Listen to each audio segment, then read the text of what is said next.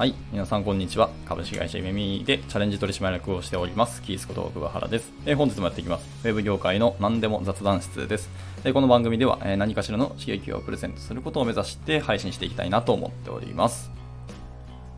え第70回ですね。第70回は、え技術力競争を降りた話という、まあ、タイトルでお話ししたいなと思っております。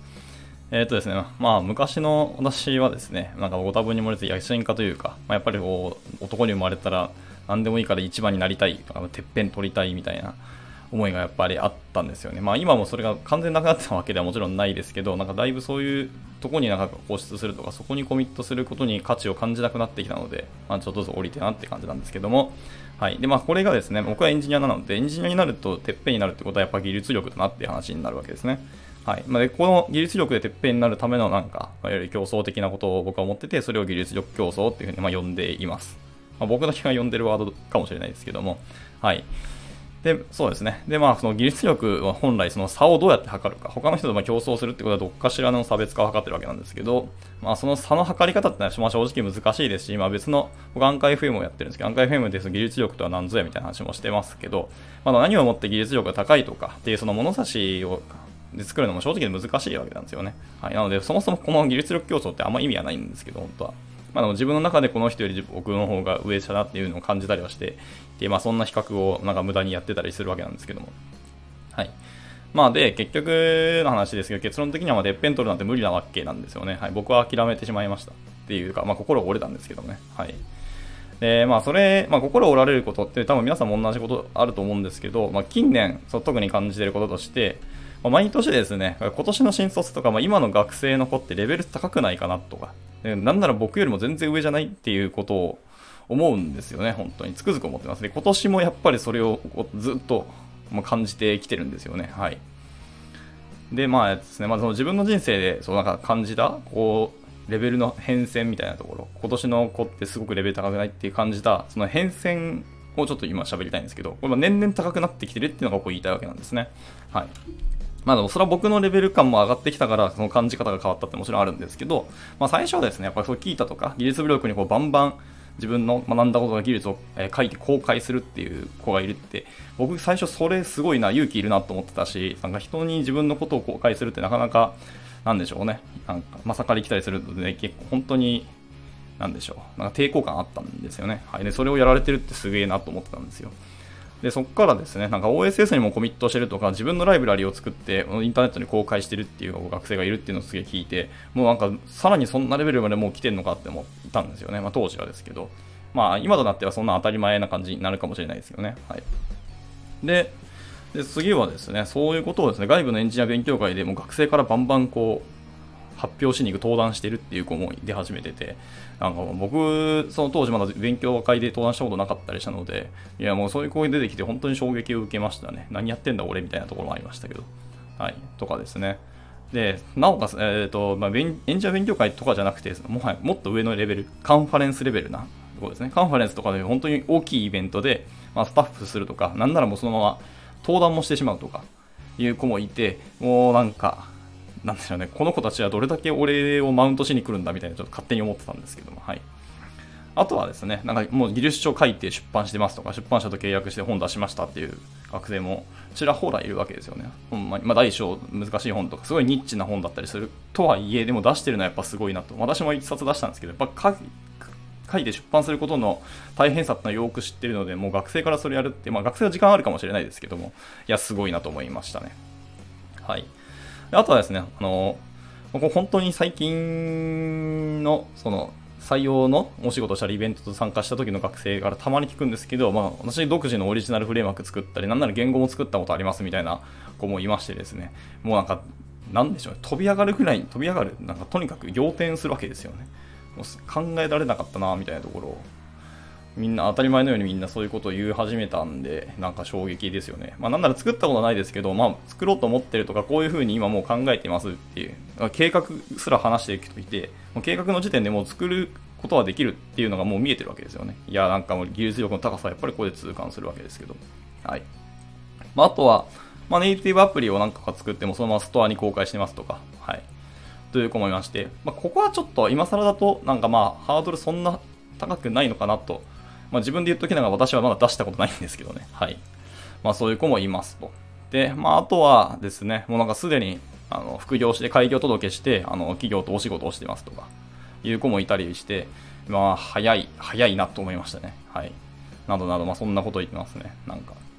まあ、なんですけど、で、今年もですね、まあこれ喋ったのかわからないんですけど、あのつい先週、逆求人イベントに私も会社のあれですね、出すというところで参加させていただいて、まあ、会社の説明したりとか、喋らせていただいたんですけど、でその後に、まあ、面談、僕の担当6、7人ぐらいですかね、と面談させていただいたんですけど、まあ、その中で1人本当別格な学生の子がいたんですけど、もうすでになんか起業してまして、でそのままもう何年も経営しているっていう子がいたんですね。もちろんその子は代表されてるんですけど、もうなんか衝撃ですね。しかもその起業してって言って1人かというと、なんかメンバー、友達とかと5人で起業して、それは節税対策とかのために法人になりしたって言ってて、なんか、もう、なんでしょうね、技術者だけじゃなくて、こう社会人として全然私の上位互換じゃないっていう、もう学生とも、この先週喋ったんですよ。もうね、毎年こうすごいってかレベル高くないと思うけど、そのレベルがアップデートされすぎてて、まあ、焦るどころか、もう自分のこう存在価値をどうやって作るかっていうのにこう頭悩ましてるんですよね、毎年。はい。なんでしょうね。もう自分がこう学生の頃、そういう話を聞いて、私が学生の頃何してたかっていうのをこう思い出すだけですごく恥ずかしくなるんですよね。はい。っていうところで、まあ、そうこういう学生の子がですね、もう熱意とか、もうなんか、こういうことやりたいみたいなのを持って、しかもそのパッションとかを持ちながら、そうでも何でも吸収するような、やっぱ若いんで、スポンジのような頭を持ってるんですよね。もうガンガン新しいものを吸収していく。はい。で、そういう子たちがこう新卒として入ってくるわけですよ。まあもう、恐ろしいとかのレベルじゃないんですよね。もう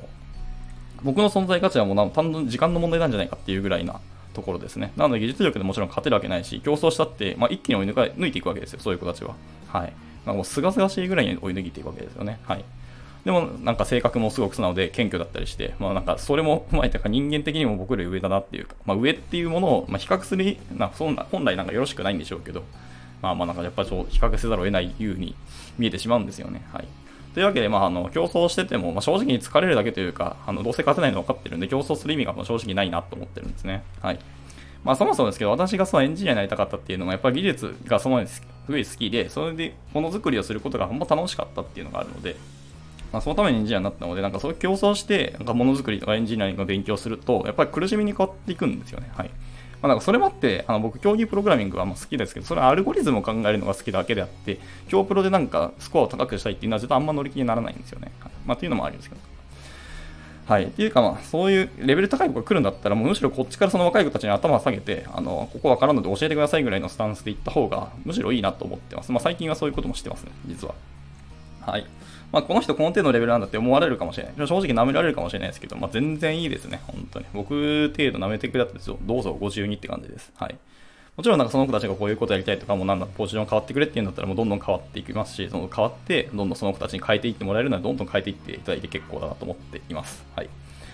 まあでもそういうポジションとか、レイヤーが僕も今いるんだろうなっていうのはちょっと気にはしていますね。はい。まあもちろんでもその子たちが頑張っていたりとか、活躍変えていくことによって、私自身も学びになるし、教えてもらうこといっぱいありますし、